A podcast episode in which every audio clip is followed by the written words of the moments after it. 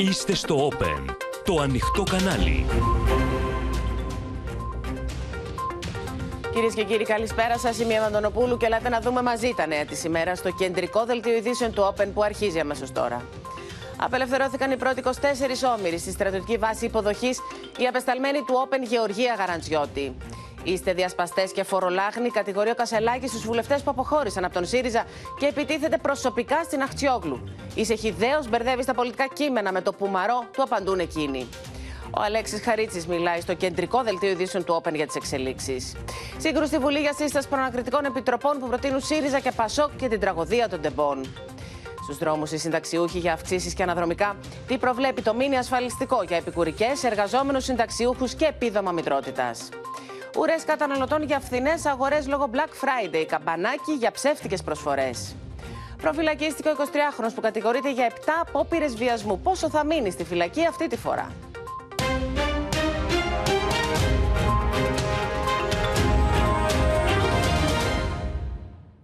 Με κομμένη την ανάσα παρακολουθεί κυρίες και κύριοι όλος ο πλανήτης στην απελευθέρωση των πρώτων ομήρων. Μετά από 7 εβδομάδες πολέμου, διαπραγματεύσεις, θρίλερ και καθυστερήσεις, οι 13 πρώτοι όμοιροι βρίσκονται ασφαλείς στην στρατιωτική βάση Χατζερίμ στο νότιο Ισραήλ. Παράλληλα, απελευθερώνονται 39 Παλαιστίνοι κρατούμενοι, όπως προβλέπει η Συμφωνία Ισραήλ-Χαμάς. Πάμε απευθεία στη βάση Χατζερίμ στο νότιο Ισραήλ. Εκεί μας περιμένει η Γεωργία Γαρατζιώτη. Γεωργία, έχεις παρακολουθήσει την διαδικασία από την πρώτη στιγμή να μας πεις όλες τις λεπτομέρειες που βρίσκονται αυτή τη στιγμή οι όμοιροι και ποια είναι και η κατάσταση για την υγεία τους και την ψυχολογική τους κατάσταση. Φυσικά μετά από όλο αυτό το θρίλερ που έχουν περάσει.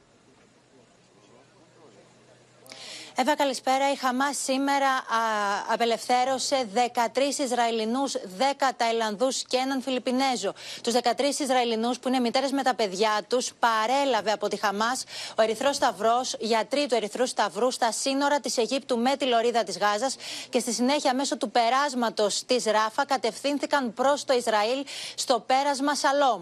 Εκεί τους περίμεναν γιατροί και στρατιωτικοί αλλά και πράκτορες της Σινμπέτ. Όπως μου έλεγαν, οι γιατροί του Ερυθρού Σταυρού, όταν παρέλαβαν τους Ισραηλινούς, τους εξέτασαν πρώτα στα μάτια, διότι όπως τους είπαν, βρε, ε, βρισκόντουσαν για πάρα πολλές ημέρες στο σκοτάδι και είχαν απώλεια οράσεως. Δεν έβλεπαν καθόλου καλά. Οπότε πρώτα τους εξέτασαν στα μάτια. Στη συνέχεια, σε κάποιους από αυτούς έδωσαν καινούργια ρούχα γιατί είχαν φθαρεί. Η εξωτερική εικόνα τους δηλαδή δεν ήταν καθόλου καλή. Ωστόσο, ε, με μια πρώτη εξέταση που έγινε στους ε, ομήρους που απελευθερώθηκαν, η κατάσταση της υγείας τους είναι καλή. Ενώ σύμφωνα με πληροφορίες, οι περισσότεροι από αυτούς είναι από το κυμπούτ Νιρόζ. Τώρα, ε, στη συνέχεια με ασθενοφόρα μεταφέρθηκαν εδώ στο Χατζερίμ, στην αεροπορική βάση που βρισκόμαστε, στην έρημο Νεγκέφ, βόρειο-δυτικά της πόλης ε, Μπερσεβά. Εδώ τους παρέλαβαν πάλι οι γιατροί του στρατού Ενώ ε, εμείς παρακολουθούμε, με συγχωρείς, και Γεωργία, μόνο, ψυχολόγοι. μόνο για να περιγράψω τις εικόνες. Βεβαίως. Παρακολουθούμε το κομβόι με τη μεταφορά, με τα αυτοκίνητα του Ερυθρού Σταυρού που μεταφέρουν τους τους ομήρους και είναι μια πολύ συμβολική εικόνα γιατί είναι η πρώτη 13 Ισραηλοί όμοιροι που απελευθερώνονται μετά από 7 εβδομάδες ε, πολέμου, ε, μετά από μια πολύ εύθραυστη και επικίνδυνη ε, ισορροπία και επιχείρηση που είναι σε εξέλιξη, Γεωργία.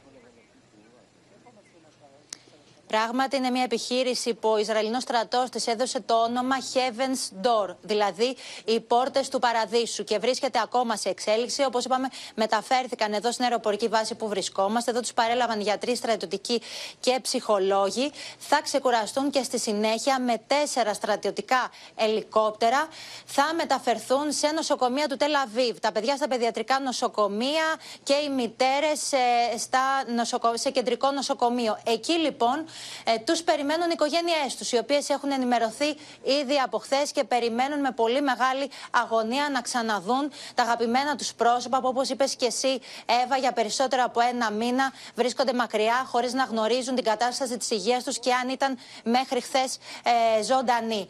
Ε, Αυτές είναι μέχρι τώρα οι πληροφορίες που έχουμε. Είμαστε και εμείς εν αναμονή εδώ. Περιμένουμε Μάλιστα. να ακούσουμε τον ήχο των ελικοπτέρων Λοιπόν. για να καταλάβουμε ότι υπάρχει κινητικότητα και ότι ξεκινάει η μεταφορά στα νοσοκομεία. Και εμείς θα είμαστε συνεχώς σε ανοιχτή σύνδεση μαζί σου, Γεωργία Γαναζιώτη, για να συνδεθούμε και πάλι. Σε ευχαριστούμε προς το παρόν και πάμε να παρακολουθήσουμε, κυρίες και κύριοι, το χρονικό της απελευθέρωσης των πρώτων ομήρων.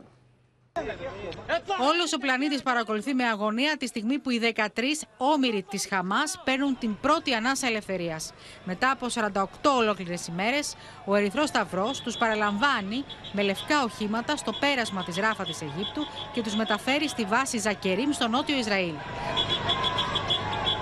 Οι ένοπλες δυνάμεις θα είχαν όλα έτοιμα για την υποδοχή στη βάση. Κουτιά με είδη υγιεινής, κουβέρτες και πάνες μωρών, αλλά και παιχνίδια για τα μικρά παιδιά.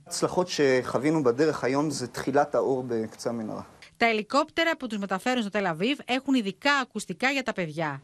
Στη βάση τους κάνουν σωματικό έλεγχο και περνούν και τα πρώτα ψυχολογικά τεστ. Many. Many people have family members who are not alive anymore.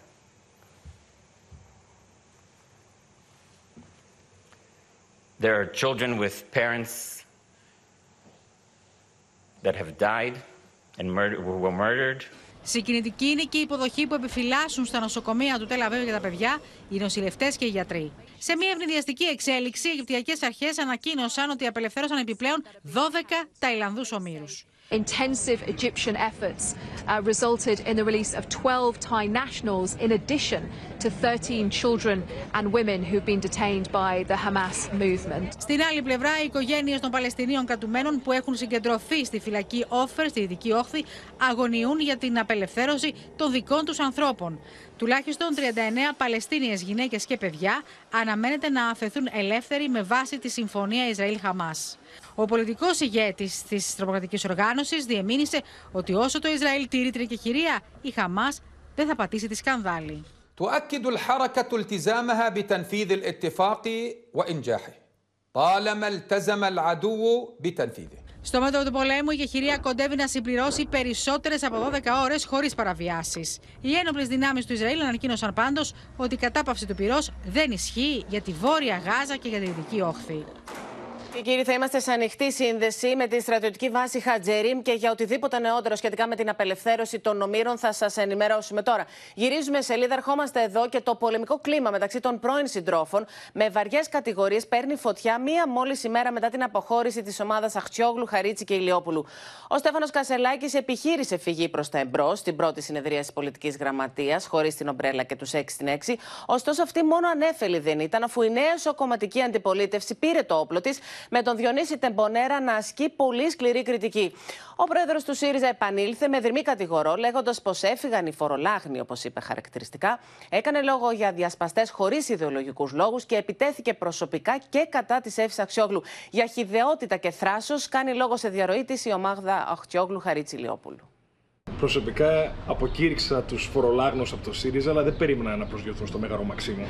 Αιμονικούς με τη φορολογία επιχειρεί να παρουσιάσει και πάλι τους αποχωρήσαντες από το ΣΥΡΙΖΑ ο Στέφανος Κασελάκης, την ώρα που οι εννέα ανεξάρτητοι πλέον βουλευτές εξηγούν γιατί δεν ήταν δυνατή η συμβίωσή τους με την ηγετική ομάδα Κασελάκη. Ο Νάσος Ηλιόπουλος, στο κεντρικό δελτίο ειδήσεων του Open, εκτίμησε ότι αυτός ο ΣΥΡΙΖΑ δεν μπορεί να αποτελέσει ανάχωμα στη Νέα Δημοκρατία. Η μεγάλη εικόνα δείχνει μια κυβέρνηση η οποία, ενώ κατά τη γνώμη μου και κατά τη γνώμη και των ανθρώπων που μένουν στο ΣΥΡΙΖΑ, υλοποιεί βαθιά αντιλαϊκές πολιτικές, παραμένει κυρίαρχη, η αξιωματική αντιπολίτευση καταραίει. Ο ελέφαντας στο δωμάτιο είναι ότι έχουν υπάρξει τέσσερις μετρήσεις που δείχνουν πλέον τον ΣΥΡΙΖΑ τρίτο κόμμα. Έχεις ευθύνη όταν βλέπεις ότι κάτι πηγαίνει στον κρεμό, έχεις ευθύνη να, να πεις ότι τα πράγματα δεν πάνε καλά. Έχουν πάρει απόσταση, κατά τη γνώμη μου, και από τη λαϊκή εντολή και από τη δημοκρατική επιλογή του κόσμου του ΣΥΡΙΖΑ, ο οποίος ήρθε μαζικά στην κάλπη. 150.000 άτομα και περίμενε να του δώσουμε κάτι διαφορετικό από δύο μήνες ταλαιπωρία. Είναι άλλο πράγμα να ασκείς κριτική στον πρόεδρο του ΣΥΡΙΖΑ και να του πεις ότι αυτό δεν έπρεπε να το πεις και το άλλο δεν έπρεπε να το πεις. Και άλλο πράγμα από την ίδια τη νύχτα της δημοκρατικής εκλογής να έχει σχεδιάσει αυτή την πορεία. Οι εννέα αποχωρήσαντες ετοιμάζονται ήδη να συγκροτήσουν κοινοβουλευτική ομάδα με τους Τσακαλώτο και Πέρκα από την Ομπρέλα, ενώ επικεφαλής αναμένεται να είναι στη Βουλή ο Αλέξης Χαρίτσης. Το βλέμμα μας πάντα είναι στραμμένο προς το μέλλον. Το, μέλλον, το βλέμμα μας είναι στραμμένο προς την κοινωνία. Το βλέμμα μας είναι στραμμένο προς τα προβλήματα της ελληνικής κοινωνίας. Εγώ θεωρώ ότι αυτά τα νέα παιδιά, και το λέω γενικώς και ειδικώς για τον Αλέξη Χαρίτσι, αλλά για όλα αυτά τα νέα παιδιά, είναι μια μεγάλη ελπίδα του αριστερού προοδευτικού χώρου. Οι 11 πλέον θέλουν να αποτελέσουν την κύρια δύναμη αντιπολίτευσης στην κυβέρνηση με αφετηρία τη συζήτηση για τον προπολογισμό. Εκτιμούν ότι μπορεί να έρθουν κι άλλοι στις τάξεις τους από το ΣΥΡΙΖΑ την ώρα που ο Σοκράτης Φάμελος τους ζητά να παραδώσουν την έδρα. Θεωρώ ότι θα είναι μεγάλο πολιτικό πρόβλημα η συγκρότηση κοινοβουλευτικής ομάδας με ψήφους του ΣΥΡΙΖΑ. Εφόσον αυτό ζητήθηκε εκ μέρους μου και για τον ε, Ευκλήτο Τζακαλώτο και για την Πέτη Μπέρκα, δεν μπορούμε να έχουμε δύο μέτρα για δύο σταθμά. Όλοι και όλες έχουμε υπογράψει τον κώδικα διοντολογίας, ο οποίος λέει ότι οι έδρε ανήκουν στο κόμμα. Κατά την ταπεινή μου γνώμη και άποψη είναι ότι και άλλοι σύντροφοι, συνάδελφοι θα εισχωρήσουν στο νέο σχήμα που υπάρχει εντός του Κοινοβουλίου. Η μόνη διαφωνία όσων εγκαταλείπουν σήμερα το κόμμα είναι η διαφωνία με τη βούληση της βάσης, η άρνησή τους να αποδεχθούν το αποτέλεσμα των εσωκομματικών εκλογών. Η απόφαση της πολιτικής γραμματείας πως η ομάδα Αχτσιόγλου έφυγε επειδή δεν αποδέχτηκε την εκλογή Κασελάκη ήταν ομόφωνη. Η συνεδρίαση όμως δεν ήταν ανέφελη. Σοκράτης Φάμελος και Θανάσης Θεοχαρόπουλος εντόπισαν ευθύνες σε ακραίες φωνές και από την πλειοψηφία, ζητώντας χαμηλότερους τόνους. Εκείνος που πάντως μοιάζει να διεκδικεί τον δεύτερο πόλο εντός του ΣΥΡΙΖΑ είναι ο Διονύσης Τεμπονέρας, ο οποίος με το καλημέρα σας άσκησε κριτική στο Στέφανο Κασελάκη. Έχουν περάσει δύο μήνες, σύντροφε πρόεδρε, αλλά το κόμμα δεν έχει παρουσιάσει ούτε μία πρόταση νόμου. Δεν είμαστε με όλους, δεν είμαστε με τους πολλούς, δεν είμαστε με το κεφάλαιο, δεν είμαστε με τους νοικοκυρέους. Η θέση μας για αφορολόγητο για όλους τα 10.000 ευρώ είναι προβληματική. Η αύξηση του αφορολόγητου ορίου στα 10.000 ευρώ ήταν στο κυβερνητικό πρόγραμμα του ΣΥΡΙΖΑ και στην εκλογική επιτροπή των εκλογών του Ιουνίου ήσουν μέλος. Λοιπόν, βλέπουμε τον Χρήστο Τσίγουρη. Χρήστο, όχι μόνο δεν έχουν ηρεμήσει τα πνεύματα, το κλίμα είναι πολεμικό. Ε, είναι κανονικά τα μαχαίρια πάνω στο τραπέζι μεταξύ των πρώην ε, συντρόφων. Ένα 24ωρο μετά την δεύτερη αποχώρηση της ομάδας των 6 συν 6. Και είχαμε τον ε, Στέφανο Κασελάκη να μιλά για φορολάγνους που έφυγαν από το κόμμα και να επιτίθεται προσωπικά και στην Έφη Αχτσιόγλου. Φαίνεται πως έχουμε τις παρενέργειες ενός πολύκροτου πολιτικού διαζυγίου, γι' αυτό και υπάρχει οργή η οποία ξεχυλίζει. Παρότι και οι δύο πλευρές λένε ότι δεν θα αναλωθούν σε εμφύλιο, ε, αυτό για την ώρα δεν είναι ορατό. Και αυτό γιατί είχαμε σήμερα μια επιθετική ανάρτηση από πλευρά Στέφανου Κασελάκη εναντίον των βουλευτών που αποχώρησαν και εναντίον της Εύης Αξιόγλου που είχε μια επίσης, έλαβε μια επίσης φορτισμένη απάντηση. Μπορούμε να δούμε αυτή την ανταλλαγή επιθετικών ας πούμε απόψεων. Ο κ. Κασελάκης υποστήριξε ότι οι άνθρωποι που γίνονται διασπαστές όχι για ιδεολογικούς λόγους, αλλά επειδή δεν κέρδισαν τις εσωκομματικές εκλογές. Με το χέρι στην καρδιά, αν είχε έρθει προεκλογικά η Εφη Αχτσόγλου και μου είχε πει αυτή η καρέκλα είναι το όνειρο της ομάδας μου. Ή βγαίνω πρόεδρος ή φεύγω, θα είχα κάνει πίσω. Θα είχα αποσύρει την υποψηφιότητά μου για χάρη της ενότητας. Όπως ε, αντιλαμβάνεσαι, προκάλεσε οργή αυτή η ανάρτηση. Και δεν άργησε να έρθει απάντηση από την ομάδα. Απάντηση των 6 συν 6. Τι λένε Ακριβώς, λοιπόν, τι απαντούν στον Κασελάκη; Αναφέρουν ότι είναι χειδεότητα, η σχεδιότητα της σημερινής ανάρτησης του κυρίου Κασελάκη και επιβεβαιώνει την ορθότητα της επιλογής μας να αποχωρήσουμε από το κόμμα Κασελάκη. Δεν λένε ΣΥΡΙΖΑ. Αν θέλει να κατανοήσει και τους υπόλοιπους πολιτικούς λόγους των μαζικών αποχωρήσεων, τον παραπέμπουμε στη χθεσινή δήλωση των μελών της Κεντρικής Επιτροπής, λαμβάνοντας υπόψη μας το σοβαρό ενδεχόμενο να νομίζει ότι είναι πομαρό. Χρειάζεται πολύ θράσος ένας άνθρωπος που δεν έχει υπάρξει στην αριστερά παρά μόνο ως διεκδικητής ή κάτοχο καρέκλας, να κάνει μαθήματα ανιδιοτέλειας σε ανθρώπους που έχουν δώσει πολιτικές και κοινωνικές μάχες επί πολλά χρόνια στα κινήματα και στο κόμμα, χωρίς καμιά απολύτως καρέκλα. Μιλάμε για μια λοιπόν, ανακοίνωση στάζει... σε πολύ υψηλούς ε, τόνους, μια οργισμένη αντίδραση, απάντηση σε αυτά που είπε ο Στέφανος ε, Κασελάκης. Ενώ, ε, Χρήστο, έχεις και πληροφορίες σχετικά με το πώς θα οργανωθεί αυτή η νέα κοινοβουλευτική ομάδα; Από αύριο θα τρέξει η συνεννόηση. Όπως όλα δείχνουν, όλοι ελπίζουν ότι Δευτέρα, Τρίτη θα έχουμε καταλήξεις στο σχήμα και τους ρόλους που θα κατενεμηθούν σε αυτό. Θα έχουμε σε λίγα ε, λεπτά εδώ τον κύριο Χαρίτσι, οπότε θα το απευθύνουμε όλα τα ερωτήματα. Ελπίζουμε να φωτίσει την εικόνα που έχουμε. Για την ώρα πάντως, οι πληροφορίες που κυκλοφορούν και έχουμε συλλέξει ε, δίνουν πολλές πιθανότητες στον κύριο Χαρίτσι, επικεφαλής αυτής της κοινοβουλευτικής ομάδας. Ε, το κύριο Τσακαλώτο τον αναλαμβάνει πιθανότητα κοινοβουλευτικό εκπρόσωπο, όπως επίσης και την κυρία Θεανό Φωτίου. Επαναλαμβάνω ότι είναι πληροφορίες. Ναι. Μένει η οριστική ε, κατάληξη. Τώρα, και με όλες αυτές τις εξελίξεις ε, στον χώρο του ΣΥΡΙΖΑ, της αριστεράς, ίσως και της κέντρο αριστερά, οι συζητήσεις για δημο, ε, ζυμώσεις και συνεργασίες δίνουν και παίρνουν. Τώρα έχουμε τον κύριο Κοτζιά στο κάδρο και πάλι. Πράγματι υπάρχει ρευστότητα και κινητικότητα σε όλο το χώρο της κεντροαριστεράς. Ρευστότητα είδαμε να φεύγουν από το ΣΥΡΙΖΑ πρόσωπα όπως ο κύριος Παρασκευόπουλος. Ωστόσο, σήμερα ο κύριος Κασελάκης απάντησε στην επιστολή που είχε λάβει από τον Νίκο Κοτζιά για την ανάπτυξη ενός ανοιχτού και ειλικρινούς διαλόγου των προοδευτικών και δημοκρατικών δυνάμεων, υποστηρίζοντας ότι είναι αναγκαίο να ξεκινήσει ο διάλογος για την ανασύνταξη των προοδευτικών δυνάμεων και δηλώνει ανοιχτός στο διάλογο και τη συνεργασία, αποδεχόμενος την πρόσκληση Κοτζιά να δούμε πού θα οδηγήσει αυτή η αποδοχή της Για να δούμε. Θα έχει πολύ μεγάλο ενδιαφέρον το επόμενο Θυμίζω ότι ο κ. διάστημα. Κοτζιά είχε αποχωρήσει από τον Βέβαια. ΣΥΡΙΖΑ επί διακυβέρνησης Τσίπρα. Ήταν μια ηχηρή, ηχηρότατη αποχώρηση μετά από κόντρα με τον τότε Υπουργό Άμυνας Πάνο Καμένο. Σε ευχαριστούμε πολύ, Χρήστο Τσιγουρή. Εν τω μεταξύ, κυρίες και κύριοι, το εμφυλιοπολεμικό κλίμα στον ΣΥΡΙΖΑ και οι αποχωρήσεις της Ομπρέλας αλλά και της ομάδας Αχτσιόγλου, Χαρίτση και Ηλιόπουλου έχει αλλάξει και τα δημοσκοπικά δεδομένα. Ο ΣΥΡΙΖΑ πλέον έρχεται τρίτος σε μια σειρά δημοσκοπήσεων του τελευταίου διαστήματος, με ελάχιστη διαφορά από το ΠΑΣΟΚ, που συγκαταλέγεται στους κερδισμένους μαζί με το Κομμουνιστικό Κόμμα. Το τοπίο που διαμορφώνεται στην κέντρο αριστερά αλλάζει, ενώ δεν λείπουν και τα ανοίγματα από στελέχη του ΠΑΣΟΚ για αξιακές συγκλήσεις. Ένα σκηνικό κατακαιρματισμού των πολιτικών δυνάμεων στο φάσμα της ευρύτερης αριστεράς και κεντροαριστεράς φέρνει η κρίση και διάσπαση του ΣΥΡΙΖΑ όπως αποτυπώνεται στις τελευταίες δημοσκοπήσεις. Μάχη για τη δεύτερη θέση δίνουν ΣΥΡΙΖΑ και ΠΑΣΟΚ, με το ΠΑΣΟΚ να έχει περάσει και σε αυτή τη δημοσκόπηση στη δεύτερη θέση, σε απόσταση μόλις μισής μονάδας από τον τρίτο πλέον ΣΥΡΙΖΑ. Το καθοδικό δημοσκοπικό σπιράλ του ΣΥΡΙΖΑ φαίνεται να ευνοεί όχι μόνο το ΠΑΣΟΚ, αλλά και το Κομμουνιστικό Κόμμα Ελλάδος και το ΜΕΡΑ25, που εμφανίζονται με ενισχυμένα ποσοστά. Ευθύνες για τη δημοσκοπική καθίζηση του ΣΥΡΙΖΑ αποδίδουν οι νεοπροεδρικοί στους αποχωρήσαντες. Φταίνει αυτοί οι αποχωρήσαντες για τη δημοσκοπική στρέφεται, κατάρρευση. Απολύτως. Άρα εσύ λέτε ότι- Απολύτως. Απολύτως. Θέλω να κάνω μία έκκληση. Να Θέλω κάνετε κάνω για να μία κλείσουμε. έκκληση. Να κάνετε. Να σταματήσουν να ασχολούνται με το ΣΥΡΙΖΑ λοιπόν και να ασχοληθούν με το δικό τους κόμμα. Είναι όλη αυτή η κατάσταση που έχει δημιουργηθεί εδώ και δύο μήνες και δεν είναι τώρα.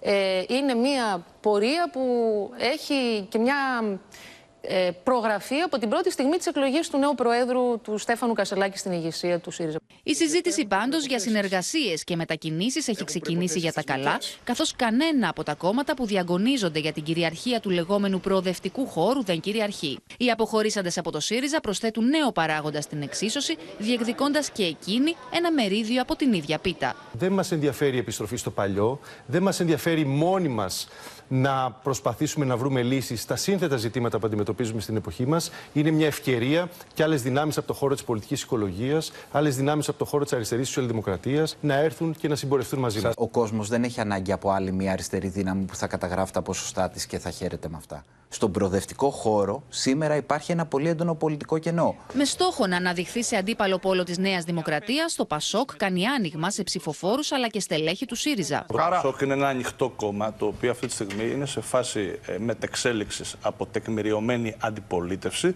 σε εναλλακτική κυβερνητική πρόταση. Άρα το ΠΑΣΟΚ ανοίγει, δέχεται κοινωνικές δυνάμεις πολίτες και στελέχη τα οποία πηχούν στις θέσεις και στις απόψεις τους. Παντοδύναμη στον πολιτικό χάρτη εμφανίζεται η Νέα Δημοκρατία με την απόσταση από το δεύτερο κόμμα δημοσκοπικά να διευρύνεται και να φτάνει τις 20 μονάδες. Δεν είναι τυχαίο ότι η Νέα Δημοκρατία μετά από πολλές δυσκολίες και τα σωστά της και τα λάθη της παραμένει το μόνο κόμμα εξουσία καθ' όλη τη διάρκεια της μεταπολίτευσης. Όταν λοιπόν τίθενται μεγάλα προβλήματα και κάποιοι νομίζω θα τα απαντήσουν με πορείες, με καταλήψεις, με το πόσα χρόνια είναι στην αριστερά, με λαϊκισμό, η κατάληξη είναι αυτή. Η κινητικότητα πάντως στο πολιτικό τερέν της αριστεράς και κεντροαριστεράς αναμένεται να συνεχιστεί στο διάστημα μέχρι τις ευρωεκλογές, όπου όλες οι πολιτικές δυνάμεις θα κάνουν ταμείο που θα κρίνει και την επόμενη μέρα.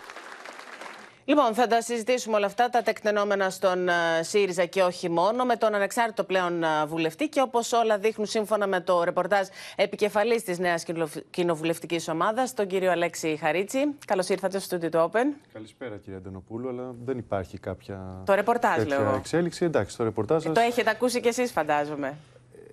Θα γίνουν τις επόμενες ημέρες ε, συζητήσεις και συλλογικά και συντροφικά θα πάρουμε τις αποφάσεις μας. Δεν υπάρχει καμία τέτοια απόφαση αυτή τη στιγμή. Πάντως ο, Νάσος, ο κύριος Νάσος Ηλιόπουλος που ήταν χθες εδώ στο δελτίο μας είπε πως εσείς πληρείτε όλα τα χαρακτηριστικά για να αναλάβετε επικεφαλής κοινοβουλευτικής ομάδας.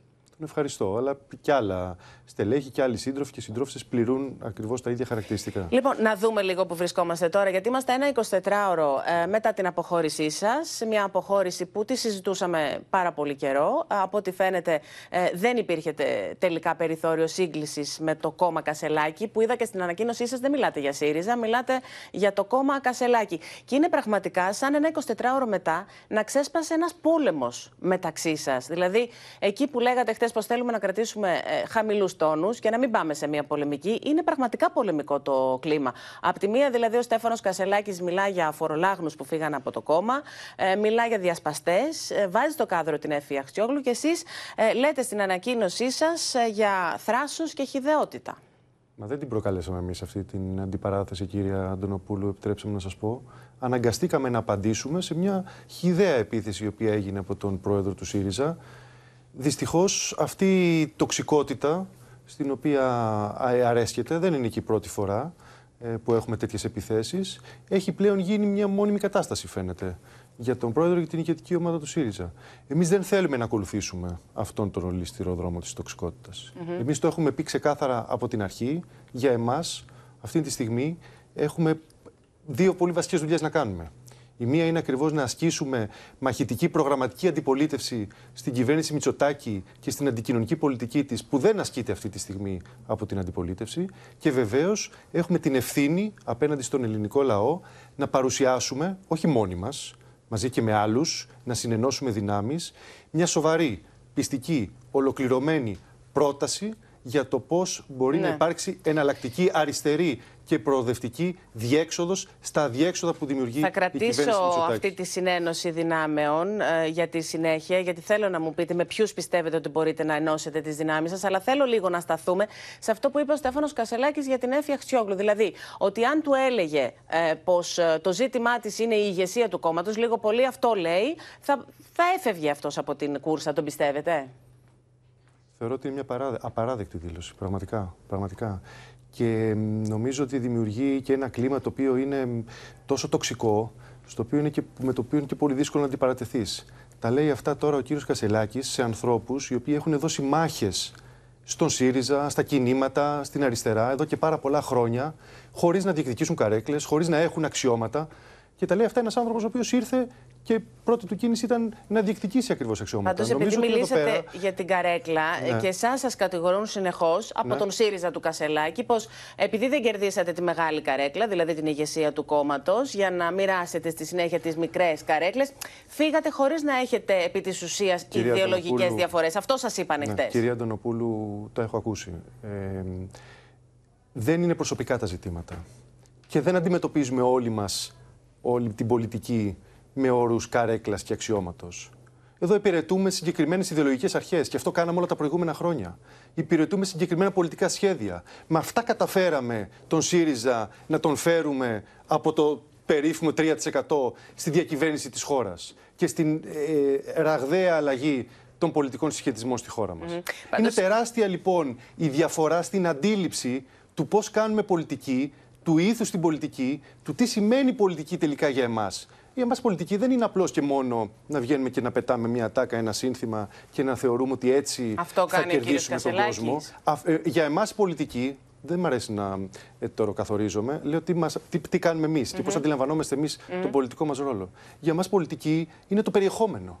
Για μας πολιτική είναι η ιδεολογική και πολιτική αντιπαράθεση με τους πολιτικούς μας αντιπάλους. Για μας πολιτική είναι, αν θέλετε, το να αντιστρέψουμε ή να σηκώσουμε το γάντι σε αυτό που έχουν πει ε, στελέχη της Νέας Δημοκρατίας, όπως ο σημερινός Υπουργός, ο κ. Βορύδης, να τελειώνουμε την ιδεολογική ηγεμονία της αριστεράς. Εκεί λοιπόν εμείς θέλουμε να στρέψουμε την, ε, την μάχη. Θέλουμε να δώσουμε αυτήν την ιδεολογική μάχη απέναντι σε μια δεξιά η οποία σήμερα εμφανίζεται να είναι κυρίαρχη, εμφανίζεται με όρους μονοκρατορίας στο πολιτικό σύστημα και εμφανίζεται, και αυτό είναι ακό- το πιο σημαντικό, να εφαρμόζει μια πολιτική η οποία πλήττει τα συμφέροντα της κοινωνικής πλειοψηφίας. Πάντως, επειδή μιλήσατε για συνένωση δυνάμεων, ε, άκουσα σήμερα το, το πρωί ε, στελέχη του Πασόκ να μιλούν για αξιακές συγκλήσεις. Εσείς θα μπορούσατε να συνεργαστείτε με το Πασόκ ή πτέρυγά του; Κυρία Αντωνοπούλου, το ΠΑΣΟΚ δυστυχώς το προηγούμενο διάστημα ε, στήριξε το αντισύριζα μέτωπο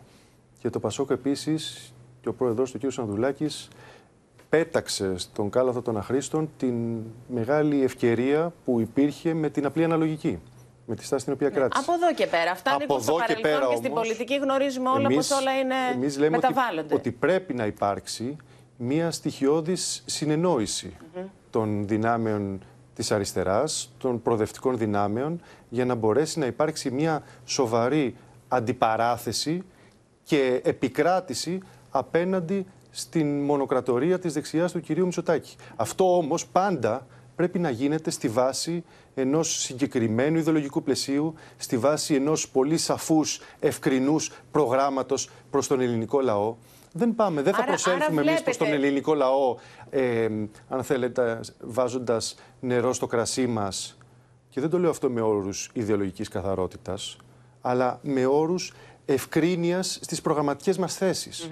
Πρέπει να είμαστε αξιόπιστοι στην κοινωνία όταν τις μιλάμε. Μιας και μιλάτε για τις προγραμματικές σας θέσεις, ε, θα ενώσετε τις δυνάμεις σας με την ομπρέλα, δηλαδή τον κύριο Τσακαλώτο και την κυρία Πέρ- Πέρκα σε επίπεδο βουλευτών. Ο κύριος Τσακαλώτος είχε μιλήσει για ένα κόμμα το οποίο θα είναι από το Πασόκ μέχρι το Κομμουνιστικό Κόμμα. Εσείς στην ανακοίνωσή σας βάλατε και τον όρο αριστερά, αλλά και τον όρο προοδευτικές δυνάμεις και προοδευτικοί πολίτες. Εκεί με, με την ομπρέλα τα έχετε βρει, ή υπάρχει περίπτωση να έχετε κάποιες διαφωνίες ως προς το εύρος της πολιτικής και των δυνάμεων και του χώρου που θα απλωθείτε. Κυρία Αντωνοπούλου, έχουμε μάθει όλα αυτά τα χρόνια ε, και μέσα στον ΣΥΡΙΖΑ και στην πορεία του ΣΥΡΙΖΑ που ήταν, όπως σας ε, θυμίζω, η σύνθεση διαφορετικών ρευμάτων και διαφορετικών δυνάμεων. Έχουμε μάθει λοιπόν ακριβώς να συνθέτουμε Μμμ. και έχουμε μάθει να συνυπάρχουμε μέσα στη διαφορετικότητά μας. Και αυτός είναι και ο πλούτος μας αν θέλετε. Αυτό λοιπόν θα κάνουμε και τώρα. Ναι. Θα προχωρήσουμε μαζί και θα συνενώσουμε και άλλες δυνάμεις. Γιατί δεν μας ενδιαφέρουν μόνο ε, οι δυνάμεις οι οποίες ε, αποχωρούν Όταν από, λέτε τον, άλλες από τον δυνάμεις, ΣΥΡΙΖΑ. μ, Μας ενδιαφέρουν το οι δυνάμεις... ΜΕΡΑ25? Μας ενδιαφέρουν, όχι το ΜΕΡΑ25, α, μας ενδιαφέρουν αποκλείεται δυνάμεις... δηλαδή το μας ΜΕΡΑ25. ενδιαφέρουν, ναι, μας ενδιαφέρουν δυνάμεις οι οποίες προέρχονται από το χώρο της πολιτικής οικολογίας, που είναι ένας χώρος ο οποίος είναι πάρα πολύ σημαντικός, ειδικά στις σημερινές συνθήκες της κλιματικής κρίσης, που είναι το μεγάλο θέμα το οποίο επισκιάζει όλα τα άλλα θέματα. αν Δηλαδή θέλετε, αυτό το και σχήμα επηρεάζει- που έχει προαναγγείλει ο και κ. επηρεάζει- Κόκαλης και ενδεχομένως να επηρεάζει μπορούσατε να τελικά συνεργαστείτε. Τη δημοκρατία, τα δικαιώματα, τον τρόπο παραγωγής, το οικονομικό σύστημα. Ε, μας ενδιαφέρουν βεβαίως δυνάμεις οι οποίες προέρχονται από την αριστερή ε, σοσιαλδημοκρατία, οι οποίες μπορεί να έχουν μια άλλη οπτική στα πράγματα από εμάς, αλλά με τις οποίες μπορούμε να βρούμε ένα κοινό τόπο σε βασικές ιδεολογικές αρχές. Μας ενδιαφέρουν οι κοινωνικές δυνάμεις, κύριε Αντωνοπούλου, οι οποίες αυτή τη στιγμή ασφικτιούν και δεν ευκ- εκφράζονται από το κεντρικό πολιτικό σύστημα. Υπάρχουν κινήματα τα οποία αυτή τη στιγμή δραστηριοποιούνται για την προστασία του περιβάλλοντος, για Χαρίτση. τους δημόσιους χώρους, για τα δημόσια αγαθά, για το φεμινισμό. Με όλες αυτές τις δυνάμεις πρέπει να συνομιλήσουμε. Λέτε πως θα είστε έτοιμοι ε, για την ε, συζήτηση για τον ε, προϋπολογισμό και το, και το περιμένουμε ως κοινοβουλευτική ομάδα. Ε, Ε, είναι πάντα μια μάχη, ξέρετε, ο προπολογισμό σε Κομβική. κοινοβουλευτικό επίπεδο, Κομβική. η οποία είναι, είναι σημαντική, είναι κομβική, γιατί ανακεφαλαιώνει και την πορεία της προηγούμενης χρονιάς, Θέλω να σ- αλλά και διαμορφώνει και το πλαίσιο για την επόμενη. Θέλω να σας ρωτήσω, είπαμε για το Πασόκ, μας είπατε για τις άλλες δυνάμεις. Με τον ΣΥΡΙΖΑ θα μπορούσατε να συνεργαστείτε; Δηλαδή υπάρχουν Κύριε έστω κάποια Αντωνοπούλου- πράγματα που θα βρείτε κοινό τόπο ή πια δεν έχετε καμία σχέση με τον Κύριε ΣΥΡΙΖΑ του Αντωνοπούλου, εμείς Κασελάκη; αποχωρήσαμε από τον ΣΥΡΙΖΑ Μιλάω στη Βουλή, ακριβώς, για- γιατί ακριβώς ε, θεωρήσαμε και θεωρούμε ότι δεν υπήρχαν οι όροι συμβίωσης με την μετάλλαξη την οποία έχει υποστεί δυστυχώς αυτό το κόμμα το τελευταίο διάστημα. Μμμ. Από εκεί και πέρα βεβαίως εμείς αναγνωρίζουμε ότι και μέσα στο ΣΥΡΙΖΑ έχουν μείνει και στελέχη και Σύντροφοι σας. σύντροφοί μας ε, οι οποίοι έκαναν μια διαφορετική επιλογή με τους οποίους μπορεί ενδεχομένως να μπορέσουμε να συμπορευτούμε ε, και στο μέλλον. Αυτό το οποίο για εμάς αυτή τη στιγμή έχει σημασία, σας είπα και πάλι, είναι να συνομιλήσουμε με τις δυνάμεις οι οποίες αντιμετωπίζουν με πολύ μεγάλη αγωνία το τι μέλη γενέστε σε ένα πολιτικό σύστημα το οποίο έχει οδηγήσει στη μονοκρατορία του κ. Μητσοτάκη Ναι. και Τώρα- βεβαίως με δυνάμεις στην αριστερά και στον προοδευτικό χώρο, οι οποίες θέλουν να βρουν πολιτική έκφραση μέσα σε όλη αυτή τη ζωφερή κατάσταση. Κύριε Χαρίτση, μιλώντας για συντρόφους, ο σύντροφός σας, πρώην σύντροφός σας, ίσως δεν ξέρω, εσείς θα μου πείτε, Νίκος Παπάς, σήμερα το πρωί εδώ στο Open, σας κατηγόρησε πως φταίτε εσείς ε, και η Ομπρέλα προφανώς ε, για την δημοσκοπική πτώση του ΣΥΡΙΖΑ, επειδή γινόταν όλη αυτή η φασαρία, να το πω έτσι πάρα πολύ απλά, ότι εσείς κηρύξατε τον πόλεμο και φταίτε εσείς για την δημοσκοπική πτώση του ΣΥΡΙΖΑ, που το είδαμε σε όλες τις δημοσκοπήσεις του τελευταίου διαστήματος, είναι πλέον στην τρίτη θέση με οριακή διαφορά από το Πασόκ. Κύριε Αντωνοπούλου, νομίζω ότι ε, στην πορεία θα φανεί αν ισχύει κάτι τέτοιο. Θα φανεί η δημοσκοπική πορεία του ΣΥΡΙΖΑ και τώρα που εμείς έχουμε αποχωρήσει και άρα δεν μπορεί να λειτουργήσει αυτό ως άλοθη. Ε, εμείς αυτό το οποίο θα πρέπει να κάνουμε αυτή τη στιγμή, επαναλαμβάνω, είναι μια σοβαρή πολιτική δουλειά. Σε αυτό θα επικεντρωθούμε. Δεν θα αντιμετωπίσουμε ως ε, αντίπαλο και ως εχθρό τον ΣΥΡΙΖΑ σε καμία περίπτωση. Αντίπαλός μας είναι η κυβέρνηση ε, Μητσοτάκη και βεβαίως αντίπαλός μας είναι τα προβλήματα mm -hmm. της ελληνικής κοινωνίας. Μια κοινωνία η οποία αυτή τη στιγμή απαιτεί να υπάρξει μια διέξοδος σε όλη αυτή την κατάσταση της ε, παντελούς κυριαρχίας, της πλήρους κυριαρχίας της ε, κυβέρνησης mm Μητσοτάκη που της δίνει, αν θέλετε, το δικαίωμα να εφαρμόζει πολιτικές σκληρά αντιλαϊκές, σκληρά αντικοινωνικές. Εκεί λοιπόν εμείς έχουμε την ευθύνη να παρέμβουμε, εκεί θα είναι η μεγάλη μας προσπάθεια και όχι να μπούμε σε αντιπαραθέσεις οι οποίες και άγονες είναι και οι οποίες δεν προσφέρουν κάτι στο κοινωνικό σύνολο. Τώρα, κύριε Χαρίτση, πριν ε, κλείσουμε και σας ευχαριστήσω, θέλω να μου πείτε αν ε, πιστεύετε εσείς, αν υποστηρίζετε, ε, πως το διάστημα που σας έλεγαν οι υπονομευτές, τα είχαμε κουβεντιάσει και προεκλογικά εδώ πάλι στο στούντιο του, του Open για την μάχη για την τα Προεδρία. Βλέπω, ναι. Τα θυμόμαστε όλα, ναι. Προσπαθώ να τα ξεχάσω. Λοιπόν, ε, Αυτές τις συζητήσεις περί υπομονωμευτών πραγματικά. Ναι, από ό,τι φαίνεται όμως βρίσκονται ακόμα στον στο δημόσιο διάλογο. Και θέλω να μου πείτε αν θα έπρεπε να είχε παρέμβει τότε ο κύριος Τσίπρας. Δηλαδή, αν θα ήταν λίγο καλύτερα τα πράγματα συνολικά για το χώρο για να μην βλέπουμε συνεχώς αυτή την εμφυλιοπολεμική κατάσταση. Κυρία Αντωνοπούλου, ε, αυτή η συζήτηση την οποία αναφέρετε είναι μια συζήτηση δυστυχώς η οποία πλήγωσε πάρα πολύ το χώρο μας. Δεν μπορεί και δείχνει και την αντίληψη ακριβώς που συζητάγαμε πριν για το πώς κάνουμε πολιτική. Δεν μπορεί να αντιμετωπίζει την κριτική ως υπονόμευση. Δεν μπορεί να αντιμετωπίζεις αυτούς οι οποίοι θέτουν τον δάχτυλο επί τον τύπο των ήλων και επισημαίνουν τα μεγάλα προβλήματα, τα δομικά προβλήματα να τους αντιμετωπίζεις ως εσωτερικούς εχθρούς. Αυτό δυστυχώς ζήσαμε το προηγούμενο διάστημα. Δεν ε, θεωρώ ότι μπορούμε να κρίνουμε την στάση του Αλέξη Τσίπρα που επέλεξε μια πολύ συγκεκριμένη και σαφή ε, στάση όλο αυτό το Πάντως διάστημα. δεν σας έπεισε αυτό το οποίο όλο αυτό το διάστημα για να μην φύγετε. Συγγνώμη. Δεν σας έπεισε όλο αυτό το διάστημα για να μην φύγετε; Δεν νομίζω ότι υπήρξε ζήτημα να μας πείσει για να μην φύγουμε. Δεν υπήρξε Μάλιστα. κάποιο τέτοιο ζήτημα. Εμείς πήραμε την απόφασή μας, mm αυτοτελώς. Πήραμε την απόφασή μας ζυγίζοντας τα, ε, τα, τα δεδομένα ε, που είχαν προκύψει. Πήραμε μια απόφαση η οποία, κυρία Αντωνοπούλου, ήταν εξαιρετικά δύσκολη και εξαιρετικά επώδυνη και σε πολιτικό και σε προσωπικό επίπεδο. Πήραμε όμως, θεωρώ, την σωστή απόφαση. Ήταν μια πράξη ευθύνης, αυτή την οποία όταν βλέπαμε το χώρο μας να εκφυλίζεται, και ήταν και μια, μια πράξη ελπίδας για λοιπόν, το μέλλον, για τις δυνατότητες τις οποίες ανοίγονται. Σας ευχαριστούμε Εγώ πολύ. Καλή δύναμη και καλή επιτυχία στο νέο εγχείρημα. Να είστε καλά. Να καλή καλά. συνέχεια.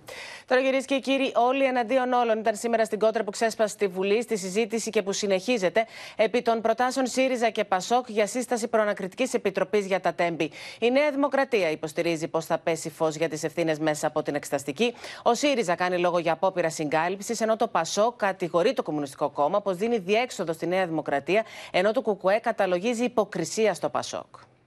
Είναι ξεκάθαρο ότι ποινικά επιχείρηματα δεν έχετε και καταλαβαίνετε το αδιέξοδο, το πολιτικό αδιέξοδο στο οποίο έχετε περιέλθει. Βρισκόμαστε εμείς που καταθέσαμε την πρόταση για προανακριτική για το έγκλημα των τεμπών σε πολιτικό αδιέξοδο και δεν είναι σε πολιτικό αδιέξοδο οι ενορχιστρωτές άλλη μια συγκάλυψης. Ο ΣΥΡΙΖΑ κατηγορεί τη Νέα Δημοκρατία για απόπειρα συγκάλυψης των αιτιών που οδήγησαν στο δυστύχημα των τεμπών. Δεν θέλουμε να κρυφτεί η αλήθεια πίσω από τον κανόνα της πλειοψηφίας.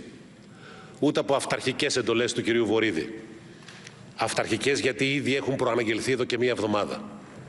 Δεν μπορεί να δεσμεύεται ένα κόμμα από τέτοιες δεσμεύσεις βαρώνων μέσα στα κλειστά γραφεία του Μαξίμου. Τι έχει πει μέχρι τώρα ο κύριος Καραμαλής κατά τη διάρκεια του για όλα αυτά τα τραγικά ελλείμματα; Στον Πρωθυπουργό. Την έντονη αντίδραση του ΚΚΕ προκάλεσαν οι αναφορές του Πασόκ κυρίως πω με την Εξεταστική Επιτροπή δίνει διέξοδο στη Νέα Δημοκρατία. Μήπως ήθελαν όλοι εδώ μέσα να δώσουν σανίδα σωτηρία στη Νέα Δημοκρατία και έμεινε μόνο το Πασόκ, μόνο και συνεπές στον αντιδεξικό αγώνα; Γελάνε και τα τρία μνημόνια που ψηφίσατε παρεΐτσα με τη Νέα Δημοκρατία. Αφήστε τις θεωρίες από το 97 σανίδα σωτηρίας στη Νέα Δημοκρατία. Θάβετε το οικονομικό έγκλημα βάσει του πορίσματος του Ευρωπαίου Εισαγγελέα που οδήγησε στην τραγωδία για να καλύψετε τον Υπουργό σας και τα γαλάζια τέκνα ως Εκεργοσέ. Ο εμπλεκόμενος Χρήστος Πίρτζη κάλεσε τους βουλευτές όλων των κομμάτων να στηρίξουν τις προτάσεις. Ενώ οι Μιχάλης Χρυσοχοίδης και Κωστής Χατζηδάκης τοποθετήθηκαν με υπομνήματα. Να ζητήσω από όλους τους βουλευτές να ψηφίσουν υπέρ της πρότασης συγκρότησής της. Να αντιμετωπίσουν το μεγάλο έργο που υλοποιήθηκε στο Υπουργείο Υποδομών και Μεταφορών με περηφάνεια και διάθεση ελέγχου όλων των πεπραγμένων μου χωρίς καμία διάθεση συντροφικής αλληλεγγύης. Αμφότερες οι προτάσεις αναμένεται να απορριφθούν, καθώς δεν πρόκειται να συγκεντρώσουν την πλειοψηφία των 151 ψήφων που απαιτούνται. Σύνδεση με τη Βουλή και τον Στέφανο Σίσκο. Στέφανε, το είδαμε και στο ρεπορτάζ ε, που μας έστειλες από την Βουλή. Σήμερα ήταν όλοι εναντίον όλων. Δεν υπάρχει καμία συνεννόηση στα ζητήματα αυτά. Την ώρα που, όπως θα δούμε σε λίγο, βεβαίως, τα θύματα της τραγωδίας υποφέρουν. Ακριβώς, Εύα, συνεχίζεται και η πολιτική αντιπαράθεση σε μια συνεδρίαση που ξεκίνησε στις 10 το πρωί. Αναμένεται να ολοκληρωθεί στις 10 το βράδυ περίπου και μετά θα ακολουθήσει μυστική ψηφοφορία με τέσσερις κάλπες, μία για κάθε πρόσωπο, κατά των οποίων στρέφονται οι δύο προτάσεις. Τώρα, να σου πω, ακούσαμε τι είπε ο, ο κύριος Πίρτζη. Από λεπτό σε λεπτό αναμένεται να μιλήσει, να τοποθετηθεί και ο κύριος Καραμανλής. Η κύριε Χρυσοχοίδης Που ήταν ο αρμόδιος υπουργός στην ε, περίοδο του πολύ νεκρού δυστυχήματος των Τεμπών. Οπότε περιμένουμε με ενδιαφέρον το τι θα πει υπομνήματα από τον κύριο Χατζηδάκη και τον κύριο Χρυσοχοίδη, ε, οι οποίοι μπήκαν στο κάδρο μετά την πρόταση του ΣΥΡΙΖΑ και οι δύο υποστηρίζουν ότι θεωρούν ακατανόητη την εμπλοκή του ονόματός τους ε, στην υπόθεση. Από εκεί και πέρα να σου πω ότι το ΠΑΣΟΚ αναμένεται να ψηφίσει μόνο τη δική του πρόταση. Το ίδιο αναμένεται να κάνει και ο ΣΥΡΙΖΑ και τα μικρότερα κόμματα αναμένεται να ψηφίσουν και τις δύο προτάσεις. Ενώ η Νέα Δημοκρατία έχει πει ήδη πριν από τη συνεδρίαση ότι θα ψηφίσει όχι. Σε ευχαριστούμε πολύ. Εν τω μεταξύ, κυρίες και κύριοι, όπως είπαμε, συγκλονίζουν τα στοιχεία της ψυχιατρικής κλινικής του Αριστοτελείου Πανεπιστημίου Θεσσαλονίκης για την ψυχολογική κατάσταση όσων επέζησαν από τον εφιάλτη των τεμπών. Μέχρι σήμερα, όπως θα δείτε στο ρεπορτάζ, βιώνουν διαταραχές, εφιάλτες ακόμα και όταν είναι ξύπνοι. Ενώ μέχρι σήμερα ορισμένοι ακολουθούν φαρμακευτική αγωγή. Η αλήθεια είναι ποτέ στη ζωή μου δεν περίμενα ότι θα ζω σε ένα τέτοιο μαύρο στρόβιλο. Εννέα μήνες μετά το τραγικό σιδηροδρομικό δυστύχημα των τεμπών, οι πληγές ψυχής παραμένουν ανοιχτές για αρκετούς από τους επιζώντες. Άγχος, ε, αδυναμία συγκέντρωσης, αδυναμία να βγάλω εις πέρας 8 ώρες στη δουλειά μου, από την οποία βιοπορίζομαι. Γενικότερα μόνιμο σε ένα μαύρο σύννεφο πάνω από το κεφάλι μου. Βιώνουν εφιάλτες στον ύπνο τους, αλλά και για τη διάρκεια της ημέρας με τα μάτια ανοιχτά, όπως περιγράφει στο Open ο ψυχίατρος και υπεύθυνος στο ιατρείο τραύματος που συστήθηκε στην ψυχιατρική κλινική του νοσοκομείου Αχέπα. Έχουν ε, συμπτώματα ε, κυρίως επαναβιώσεων, δηλαδή ζουν ε, εικόνες από το,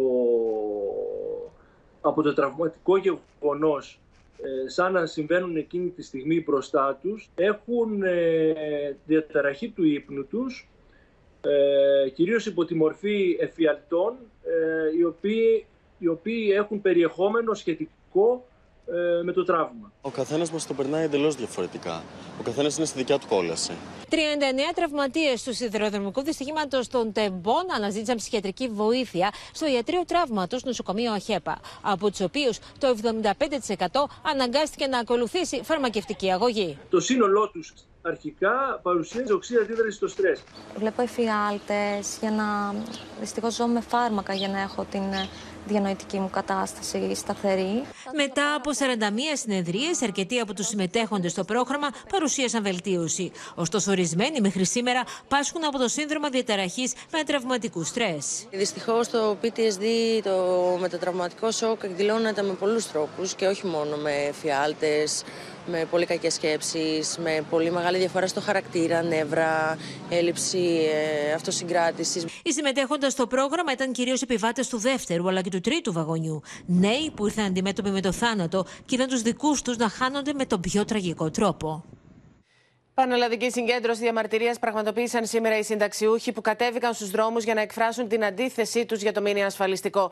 Οι συνταξιούχοι που είδαν την ηγεσία του Υπουργείου Εργασίας ζητούν αυξήσεις στις συντάξεις, καθώς όπως λένε η ακρίβεια τους απομυζά την σύνταξη και ο μήνας δεν βγαίνει. Χιλιάδες συνταξιούχοι βγήκαν στους δρόμους από νωρίς το πρωί για να διαμαρτυρηθούν, ζητώντας ουσιαστικές αυξήσεις των συντάξεων, καθώς όπως λένε δεν φτάνουν τα χρήματα ούτε για τα απαραίτητα. Μας έχουν κατακρεουργήσει. Τι άλλο να πούμε. Μια σύνταξη δεν φτάνει μέχρι τη μέση του μήνα. Δεν πάει άλλο. Οι ενώσεις των συνταξιούχων κατέληξαν στο Υπουργείο Εργασίας, εκεί όπου συνομίλησαν με Άδωνη Γεωργιάδη και Παναγιώτη Τσακλόγλου. Ζητήσαμε από τον κύριο Υπουργό τουλάχιστον να μην φύγουμε με άδεια χέρια. Πήραμε την αγάπη του, τη συμπάθειά του, την οποία του την ανταποδίδουμε. Το μήνυ ασφαλιστικό φέρνει αλλαγές σε συντάξεις και επιδόματα, με 12.500 πολίτες που σήμερα είχαν οφειλές άνω των 20.000 ευρώ να απεγκλωβίζονται και να παίρνουν το πράσινο φως για να λάβουν σύνταξη. Αφού το όριο ανεβαίνει κατά 10.000 ευρώ. Ωστόσο, αυξάνεται το όριο οφειλών και για τους υποψήφιους συνταξιούχους αγρότες από 6.000 ευρώ πηγαίνει στις 10. Κάποια από αυτά, θα μου επιτρέψετε να πω, είναι μαξιμαλιστικά και δεν μπορούν να ικανοποιηθούν. Κάποια άλλα όμως, όπως αυτό που ετέθη για τα ΕΛΤΑ ή ε, ακούσαμε κάποια αιτήματα για το ΝΑΤ ή κάποια αιτήματα από τους μηχανικούς που είναι ενδεχομένως ε, και σφάλματα στην εφαρμογή των νόμων, είμαστε διατεθειμένοι με τον κύριο Τσακλόγλου και τον κύριο Σπανάκη να τα δούμε πολύ ενδελεχώς. Κερδισμένοι με την κατάργηση της περικοπής του 30% βγαίνουν περίπου 35.000 συνταξιούχοι που εργάζονται, αφού στόχος της κυβέρνησης είναι η τόνωση του εισοδήματος των συνταξιούχων. Η κυβέρνηση εξαντλεί κάθε δυνατή α, χαραμάδα η οποία υπάρχει ώστε να ενισχύσει το, το εισόδημα των χαμηλό συνταξιούχων Στο ασφαλιστικό νομοσχέδιο περιλαμβάνεται και η επέκταση του επιδόματος μητρότητας στις αυτοαπασχολούμενες αλλά και αγρότησες μητέρες, ενώ δίνεται για πρώτη φορά η δυνατότητα στους ανάπηρους συνταξιούχους που λαμβάνουν αναπηρική σύνταξη να εργαστούν για να ενισχύσουν το εισόδημά τους. Το σχέδιο νόμου θα παραμείνει σε δημόσια διαβούλευση έως και την Τετάρτη 6 Δεκεμβρίου. Πάμε κυρίες και κύριοι από την Επιτροπή Ανταγωνισμού που αποκαλύπτει πως ο Σύνδεσμος Βιομηχανιών Τροφίμων παρεμπόδισε έλεγχο στα γραφεία του για καρτέλ σε δημητριακά γάλα, καφέ και άλλα προϊόντα. Η Χρήσα Φόσκολου είναι κοντά μας και όλα αυτά, Χρήσα, που η ακρίβεια επιμένει στα ράφια. Έτσι ακριβώς, Εύα, και έρχεται ένα ακόμα απίστευτο περιστατικό, αλλά ελληνικό. Η Επιτροπή Ανταγωνισμού, όπως είπες και εσύ, κάνει έρευνα για παρεμπόδιση, για ευνηδιαστική έρευνα α, στο Σύνδεσμο Βιομηχανιών Τροφίμων. Όπως είπες, μιλάμε για όλα αυτά τα προϊόντα, δηλαδή τυριά, γάλατα, δημητριακά ό,τι βρίσκεται στα ράφια. Τα τρία τέταρτα των προϊόντων που Αυτά βρίσκεται που στα θέλουμε ράφια. καθημερινά, που θέλει κάθε νοικοκυριό για το τραπέζι του. Ακριβώς. Ο έλεγχος θα γινόταν με αφορμή ότι υπήρχαν υπόνοιες για τυχόν δημιουργία καρτέλ. Ωστόσο, αυτός ο έλεγχος παρεμποδίστηκε. Να δούμε όμως τι λέει η Επιτροπή Ανταγωνισμού. Αφορά, λέει, τις ενέργειες της Ένωσης Επιχειρήσεων με την επωνυμία Σύνδεσμος Ελληνικών Βιομηχανιών Τροφίμων κατά τη διεξαγωγή ευνηδιαστικού επιτόπιου ελέγχου στις εγκαταστάσεις της ω Άνω Ένωσης Επιχειρήσεων. Ο οποίος διατάχθηκε, λέει, στο πλαίσιο αυτεπάγγελτης έρευνας της Γενικής Διεύθυνσης Ανταγωνισμού στις αγορές προμήθειας, εμπορίας και λιανικής πώλησης δημητριακών, γάλακτος καφέ, μαρμελάδων, ροφημάτων και τυριών. Αναφορικά με τυχόν αντιανταγωνιστικές πρακτικές στο πλαίσιο οριζόντιας σύμπραξης και κάθετων συμπράξεων. Εδώ, πριν από λίγα λεπτά, Εύα, έρχεται και η απάντηση του Συνδέσμου Βιομηχανιών Και τι Τροφίμων, λένε; όπου λέει ότι πρόκειται για ένα, ένα έλεγχο πριν από 26 μήνες, τον ένατο δηλαδή του 21, και πρόκειται για ένα καθαρά διαδικαστικό και ίσονο σημασία θέμα, θέλοντας Ναι. να ρίξει τους τόνους. Ναι. Τα ερωτήματα Καλά. όμως είναι Παραμένουν. βασικά. Ακριβώς. Ήξερε κάτι γι' αυτό το Υπουργείο Ανάπτυξης. Η απάντηση είναι όχι σύμφωνα με πληροφορίες του Open. Αν αυτά τα προϊόντα είναι ακριβά, εμείς θα συνεχίσουμε να τα πληρώνουμε. Και στο κάτω-κάτω πότε θα γίνει αυτός ο έλεγχος Μάλιστα. της Επιτροπής Χρήση. Ανταγωνισμού; Σε Εύα, ευχαριστούμε πριν, ε, πολύ. πριν ολοκληρώσουμε, να σου πω ότι οι πληροφορίες του Open λένε για ένα μεγάλο ακόμα πρόστιμο του Υπουργείου Ανάπτυξης που φαίνεται ότι έχουν πιαστεί στην τσιμπίδα της Δημαία ενός εκατομμυρίου ευρώ. Τις επόμενες ημέρες θα ανακοινωθεί και αυτό. Χρήσα Φόσκολου, σε ευχαριστούμε πολύ. Τώρα, κυρίες και κύριοι, η μέρα Black Friday η σημερινή και οι καταναλωτές βγήκαν στην αγορά για το κυνήγι των προσφορών. Σε Αθήνα και Θεσσαλονίκη σχηματίστηκαν ουρές δεκάδων ατόμων που περίμεναν υπομονετικά πριν ακόμα ανοίξουν τα μαγαζιά. Ουρέ δεκάδων μέτρων έξω από καταστήματα σε Αθήνα και Θεσσαλονίκη για τις προσφορές της Black Friday. Τα κοιτάγαμε καιρό είναι η αλήθεια για να δούμε και πότε θα έχει καλύτερες προσφορές. Και σήμερα που είναι η μέρα των προσφορών ήρθαμε. Ήρθαμε να πάμε να πάρουμε καλλιτικά, ρούχα. Τώρα θα μπούμε σε όλα τα μαγαζιά και ό,τι βρούμε. Κάποιος που δεν είναι τόσο οικονομικά δυνατός δεν έχει την οικονομική ευκαιρία, μπορεί να το βοηθήσει να πάρει κάτι που του αρέσει τόσο καιρό. Οι καταναλωτές περιμένουν υπομονετικά στην ουρά για το κυνήγι των προσφορών, με αρκετούς ωστόσο να δηλώνουν επιφυλακτικοί για τις παγίδες της Black Friday. Ανεβάζουν τις τιμές πιο μπροστά και τις κατεβάζουν μετά. Το κοιτούσα και αυτό, κοιτούσα κάτω από τις ετικέτες, μήπως βρω τίποτα έτσι πιο ε, περίεργο, αλλά δεν βρήκα κάτι. Αν βρούμε κάτι το οποίο ε, μας κεντρήσει το ενδιαφέρον, φυσικά και θα αγοράσω. Ο έλεγχος συνεχίζεται. Πρέπει να πούμε ότι όλο το προηγούμενο διάστημα α, έχουμε ε, λάβει τιμές, έχουμε δηλαδή προχωρήσει σε τιμοληψίες χιλιάδων προϊόντων, ώστε να συγκρίνουμε τις τιμές και τις, οι οποίες ανακοινώνονται σήμερα. Και με το βλέμμα των πελατών να είναι στραμμένο στα τεχνάσματα των καταστημάτων, αρκετοί ήταν και εκείνοι που προχώρησαν σε έρευνα για να αποφύγουν τις παγίδες της Μαύρης Παρασκευής. Είδα στο ίντερνετ κάνει κάτι 70 ευρώ. Τώρα το βλέπω 50, οπότε ήρθα να το πάρω. Οι καταναλωτές είναι κοντά μας, είναι αυτοί που καθημερινά μας κρίνουν. Μας κρίνουν αυστηρά και χαίρομαι γιατί σήμερα θα μπορέσουν να αποκτήσουν αυτά που θέλουν σε πολύ καλές τιμές. Ηλεκτρονικά, ηλεκτρικά είδη, ρούχα, παπούτσια και καλλιτικά είναι πρώτα στον κατάλογο όσων θα ψωνίσουν σήμερα με τις εκπτώσεις σύμφωνα με τους καταστηματάρχες να φτάνουν ακόμη και το 70%. Οι εκτόσει θα συνεχιστούν το Σάββατο και την Κυριακή, με τα μεγάλα εμπορικά κέντρα να παραμένουν ανοιχτά έως τις 8 το βράδυ, ενώ τη Δευτέρα των τρίμερο προσφορών κορυφώνεται με τη Cyber Monday. Αλλάζουμε θέμα. Κλείδωσαν κυρίες και κύριοι πρώτες λεπτομέρειες για την επίσκεψη του Ταγί Περντογάν και των υπουργών του στην Αθήνα στις 7 Δεκεμβρίου. Η Σοφία Φασουλάκη είναι στη σύνδεσή μας και Σοφία, έχεις πληροφορίες για τη συνάντησή του με τον Έλληνα Πρωθυπουργό, για το πρόγραμμά του και για το αν τελικά θα πάει στην Θράκη.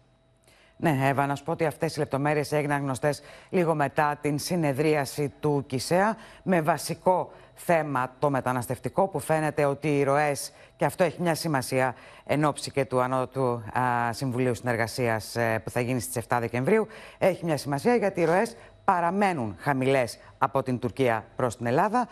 Έτσι λοιπόν, ε, μετά τα όσα συμφωνήθηκαν, Εύα, ε, στην, στη βάση του διαλόγου μεταξύ Ερντογάν και Μητσοτάκη στο Βίλνιους της Λιθουανίας, παίρνουν σάρκα και οστά σε αυτό το ανώτατο Συμβούλιο Συνεργασίας, στο οποίο θα συμμετέχουν εκτός από το Υπουργείο Εξωτερικών, πάμε να δούμε ποιοι άλλοι, οι Υπουργοί Άμυνας, Μετανάστευσης, Πολιτισμού, Τουρισμού, Οικονομίας και Εκπαίδευσης. Αυτές οι διμερείς επαφές των Υπουργών θα γίνονται είτε στο Υπουργείο Εξωτερικών, είτε σε, στα κατατόπους Υπουργεία, ενώ την ίδια ώρα στο Μέγαρο Μαξίμου θα δούμε τη γνωστή σύνθεση που δεν είναι άλλη από τον Κυριάκο Μητσοτάκη και τον Ταγίπ Ερντογάν. Και βέβαια δίπλα τους θα πλαισιώνονται από, τον, από τους Υπουργούς Εξωτερικών, Γιώργο Γεραπετρίτη και Χακάν Φιντάν, αλλά και τους διπλωματικούς τους συμβούλους, Άννα Μαρία Μπούρα από την ελληνική πλευρά και τον mm. κύριο Τσαγιατάη Κιλίτς από την τουρκική Τώρα, πλευρά. Σοφία, σήμερα πραγματοποιήθηκε άσκηση στην Ξάνθη πολλών συμμαχικών χωρών, από όπου έστειλε και μήνυμα ο Υπουργός Άμυνας, Νίκος Δένδιας. Ναι, μια ετήσια άσκηση με τη συμμετοχή των Ηνωμένων Πολιτειών ΕΒΑ, της Γαλλίας, της Κύπρου, της Βουλγαρίας και της Γεωργίας, κατά τη διάρκεια της οποίας χρησιμοποιήθηκε και το λιμάνι της Αλεξανδρούπολης, δείχνοντας έτσι τον σημαντικό γεωστρατηγικό του ρόλο. Μήνυμα κατά του αναθεωρητισμού ακούσαμε από τον Υπουργό Εθνικής Άμυνας, τον κύριο Νίκο Και να σε ευχαριστήσουμε Σοφία Φασουλάκη και να ακούσουμε τον Υπουργό Άμυνας. Οι απειλές που αντιμετωπίζουμε είναι σύνθετες. Ο αναθεωρητισμός έχει πάλι σηκώσει κεφάλι και καμία χώρα δεν μπορεί να αντιμετωπίσει όλες τις απειλές μόνη της. Η παρουσία όλων αυτών των χωρών εδώ στη Θράκη αποδεικνύει το διευρυμένο ρόλο που έχει αποκτήσει η πατρίδα μας η Ελλάδα στο πλαίσιο της συμμαχίας και της υπεράσπισης των κοινών μας αξιών και αρχών. Αλλάζουμε και πάλι θέμα. Προφυλακίστηκε ο αποκαλούμενος Δράκος των Εξαρχείων μετά την απολογία του το πρωί στην Ανακρίτρια, ο οποίος ισχυρίστηκε σήμερα πως δεν θυμάται τίποτα για τις αποτρόπαιες πράξεις του, παρά το γεγονός πως στους αστυνομικούς είχε περιγράψει τα πάντα και με κάθε λεπτομέρεια. Ο 23χρονος Δράκος των Εξαρχείων αποχωρεί από τα δικαστήρια της Ευελπίδων. Από το μισάνυχτο τζάμι του αυτοκινήτου με το οποίο οδηγείται στις φυλακές Κορυδαλού, ο κατηγορούμενος φορώντας χειρουργική μάσκα γνεύει προκλητικά στους δημοσιογράφους που βρίσκονται στην πύλη των δικαστηρίων. Αρνήθηκε τις κατηγορίες, δεν θυμάται ούτε και το περσινό συμβάν και γιατί δεν παρουσιαζόταν στο αστυνομικό τμήμα Οροπού, όπου είχε αυτή την υποχρέωση. Σε αντίθεση με ό,τι είχε ισχυριστεί στους αστυνομικούς, στους οποίους εμφανίστηκε αμετανόητος για τις επιθέσεις του, σήμερα κατά την απολογία του 23χρονο Σύρος άλλαξε τακτική. Φέρεται να ισχυρίστηκε τόσο στη δικαστική λειτουργό όσο και στην εισαγγελέα ότι δεν θυμάται τι έχει κάνει, δεν θυμάται τις επιθέσεις, ότι αντιμετωπίζει ψυχιατρικά προβλήματα και γι' αυτό το λόγο ζήτησε και τη διενέργεια ψυχιατρικής πραγματογνωμοσύνης.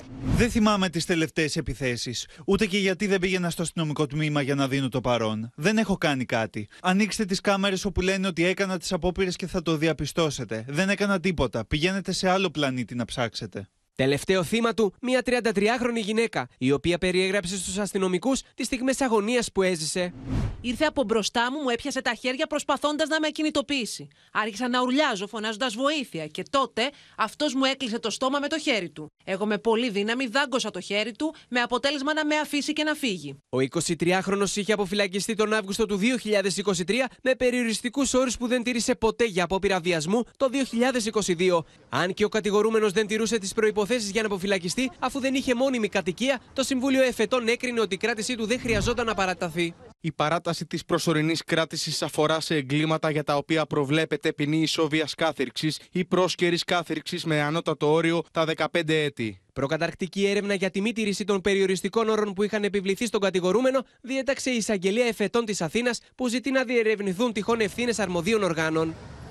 Μένουμε στο θέμα. Βλέπουμε την Μίνα Καραμίτρου και Μίνα αυτό που ανέδειξε αυτή η εξοργιστική υπόθεση του 23χρονου Δράκου είναι πως εκ του αποτελέσματος τουλάχιστον στη συγκεκριμένη περίπτωση δεν τηρούνταν οι περιοριστικοί όροι. Ωστόσο, το ερώτημα που προκύπτει και το σκεφτόμαστε όλοι αυτό, αν αυτό ισχύει μόνο για αυτή την περίπτωση ή και για άλλες πολλές.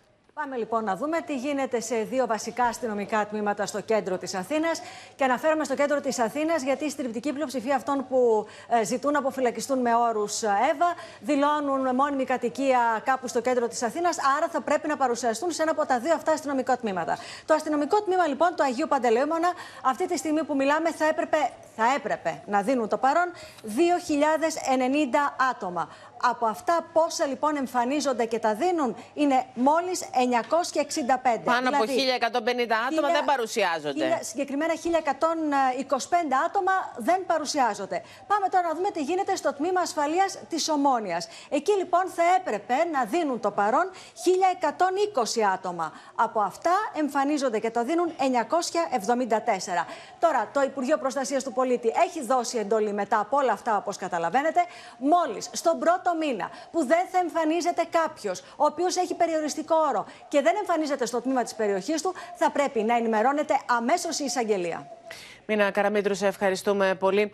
Σε άλλο κλίμα, κυρίες και κύριοι, μαθήματα ζωής, γενοδορία και αλληλεγγύης παρέδωσε η κυρία Θηνά Παπαχρήστου, που δόρισε στο ΕΚΑΒ Δυτικής Ελλάδας ένα ολοκένουργιο ασθενοφόρο για να εξυπηρετεί το Μεσολόγγι. Πρόκειται για μια συνταξιούχο αγρότησα που πούλησε ένα χωράφι ώστε να μην ταλαιπωρούνται όπως είχε ταλαιπωρηθεί ο σύζυγός της για πολλά χρόνια πλέον οι ασθενείς στο Μεσολόγγι. Είχα γανακτήσει 12 χρόνια με τον άντρα μου. Δεν υπήρχε ασθενοφόρο για να τον πάω στους γιατρούς στα διάφορα νοσοκομεία. Με στέλνανε από εδώ. Τα γυαλιά στο κρατικό μηχανισμό έβαλε μια 84χρονη αγρότησα από το Μεσολόγγι. Η κυρία Αθηνά Παπαχρήστου έδωσε τα χρήματα που είχε μαζέψει για τα γεράματά της και πουλώντας ένα κτήμα, αγόρασε ένα ολοκένουργιο ασθενοφόρο για το νοσοκομείο Μεσολογγίου. Όχι για τον εαυτό μου, να σώσει τον κόσμο όλο. Να είσαι έναν ασθενή και να μην βρεις μέσον να πας στο γιατρό. Το πρώτο πάει είναι η υγεία. Η ίδια στο παρελθόν χρειάστηκε πολλές φορές να μεταφέρει σε νοσοκομείο το σύζυγό της και το ασθενοφόρο συνεχώς χαλούσε. Προτού φτάσουμε στην Άρτα, ήταν παλιόδρομος τότε, χάλασε αυτό. Τρούκου τρούκου τι πάθαμε μωρέ παιδιά, φωνάζω λέει. Κάτι έπαθε λέει. Η γιαγιά Αθηνά είχε μια δύσκολη ζωή. Ορφανή από δύο ετών, πάλεψε για να τα καταφέρει στάθηκε όρθια και από το κομπόδεμα το οποίο δημιούργησε όλα αυτά τα χρόνια αποφάσισε να δωρήσει ένα ασθενοφόρο στο νοσοκομείο Μεσολογγίου. Ο Πρωθυπουργός μάλιστα την πήρε τηλέφωνο για να την συγχαρεί για την πράξη της. Με συγχάρηκε για αυτό που έκανα και μου είπε: Άμα θα έρθεις στο Μεσολόγιο, θα έρθει να με συναντήσεις. Η κυρία Αθηνά έζησε μια δύσκολη ζωή. Δούλεψε σκληρά τη γη και στα γεράματα έμεινε μόνη, καθώς ο σύζυγός της έφυγε πριν από λίγα χρόνια από τη ζωή. Ασφαλώς και είναι παράδειγμα προς μίμηση, γιατί τέτοιες ενέργειες πραγματικά αφενός μεν μας ξαφνιάζουν ευχάριστα, αλλά είναι σπάνιες. Αυτό είναι το υπερσύγχρονο ασθενοφόρο που δόρισε η κυρία Αθηνά στο ΕΚΑΒ. κόστησε 65.000 ευρώ και διαθέτει ειδικό εξοπλισμό για να μεταφέρει ακόμα και διασωληνωμένου ασθενείς. Θα τη βάσουμε τη σιρήνα για να, να μπορεί να, και αυτή να νιώθει μια χα, χαρούμενη. Η παράδοση του ασθενοφόρου πραγματοποιήθηκε σε μια λιτή τελετή στο προάβλιο χώρο του νοσοκομείου Μεσολογίου. Η κυρία Αθηνά Παπαχρήστου πραγματικά παρέδωσε μαθήματα ζωής, έβαλε τα γυαλιά στο κράτος και επί της ουσίας ανέδειξε με αυτή την κίνησή της, τη γενναιόδορη κίνηση, τις διαχρονικές παθογένειες του συστήματος υγείας. Πάμε τώρα σε μια είδηση τελευταία στιγμή στην αίθουσα Διεθνών Ειδήσεων. Η Χριστίνα Ιορδανίδου, καθώς έχεις πληροφορίες που δημοσιεύει σήμερα το Bloomberg, πως ο Πρωθυπουργός που ταξιδεύει στο Λονδίνο και θα έχει συνάντηση με το Ρίση Σούνακ θα θέσει και το θέμα των γλυπτών του Παρθενώνα. Έτσι είναι, Εύα. Τις επόμενες ημέρες, την ερχόμενη εβδομάδα, ο Κυριάκος Μητσοτάκης θα επισκεφτεί το Ηνωμένο Βασίλειο. Μεταξύ των πολλών συναντήσεων, ε, αναμένεται να μιλήσει και να συναντηθεί με τον Ρίση Σούνακ, τον Πρωθυπουργό του Ηνωμένου Βασιλείου, αλλά όχι μόνο με τον Ρίση Σούνακ και με τον Κυρ Στάρμερ, τον ηγέτη της αντιπολίτευσης των εργατικών, για να θέσει το θέμα της επιστροφής των γλυπτών του Παρθενώνα. Και βεβαίως το συγκεκριμένο δημοσίευμα που μεταφέρει, αναφέρει αυτές τις πληροφορίες λέει ε, ότι εκπρόσωπος του Βρετανικού Μουσείου μιλάει για επικοδημητικό διάλογο όλον αυτόν τον καιρό που έχει η ελληνική με τη βρετανική πλευρά. Χριστίνα. Το ίδιο έχει πει και ο Όσμπον, ο πρόεδρος του Μουσείου. Για να δούμε ε, τι αποτελέσματα θα έχουν αυτές οι συναντήσεις. Ευχαριστούμε πολύ. Σε άλλο θέμα τώρα, τα μεγαλύτερα παιδιατρικά νοσοκομεία της Αττικής στηρίζει και αυτό το χειμώνα η Hellenic Energy, προσφέροντας δωρεάν πετρέλαιο θέρμανσης μέσω της θηγατρικής εταιρείας Ελληνικά Πετρέλαια στο πλαίσιο του προγράμματος Κύμα Ζεστασιά. Η Hellenic Q Energy στηρίζει και αυτό το χειμώνα τη δημόσια υγεία προσφέροντας μέσω της θηγατρικής εταιρείας Ελληνικά Πετρέλαια δωρεάν πετρέλαιο θέρμανση ΕΚΟ στα μεγαλύτερα δημόσια παιδιατρικά νοσοκομεία της Αττικής. Η Hellenic Energy λοιπόν σήμερα με την χειρονομία της αυτή θα χορηγήσει τα καύσιμα έτσι ώστε να μπορούν τα νοσοκομεία, τα τρία νοσοκομεία, το Αγία Σοφία, το Αγλαία Κυριακού και το Πεντελικό, να θερμαίνονται με δωρεάν πετρέλαιο. Η Hellenic Energy ανακοινώνει την συνέχιση του προγράμματος κοινωνικής ευθύνης δίνοντας δωρεάν πετρέλαιο θέρμανσης στα παιδιατρικά νοσοκομεία τα οποία εξυπηρετούν όμως και νοσηλεύουν και παιδιά από όλη την Ελλάδα. Μια εταιρεία του μεγέθους μας δεν μπορεί να λείπει από την κοινωνία. Είμαστε ένας πολίτης, ένας εταιρικός πολίτης μέσα στην κοινωνία. Συνδράμουμε ουσιαστικά σε προβλήματα που αντιμετωπίζει η κοινωνία. Ένα πρόγραμμα που έτυχε πολύ μεγάλης θετικής ανταπόκρισης γιατί καλύπτει ανάγκες. Με τη νέα αυτή πρωτοβουλία της, η Hellenic Q Energy επιδιώκει να συμβάλλει στη δημιουργία ενός ζεστού περιβάλλοντος στις παιδιατρικές μονάδες, όπου περισσότερα από 30.000 παιδιά νοσηλεύονται σε ετήσια βάση, δίνοντας μαζί με τις οικογένειές τους και το ιατρονοσηλευτικό προσωπικό τη δική τους μάχη. Στο σημείο αυτό, κυρίες και κύριοι, το δελτίο μας ολοκληρώθηκε. Μείνετε συντονισμένοι στο Open αμέσως μετά. Ακολουθεί η δραματική σειρά εποχής έρωτας φυγάς. Από όλους εμάς να έχετε ένα πολύ όμορφο βράδυ και ένα πολύ όμορφο Σαββατοκύριακο. Καληνύχτα.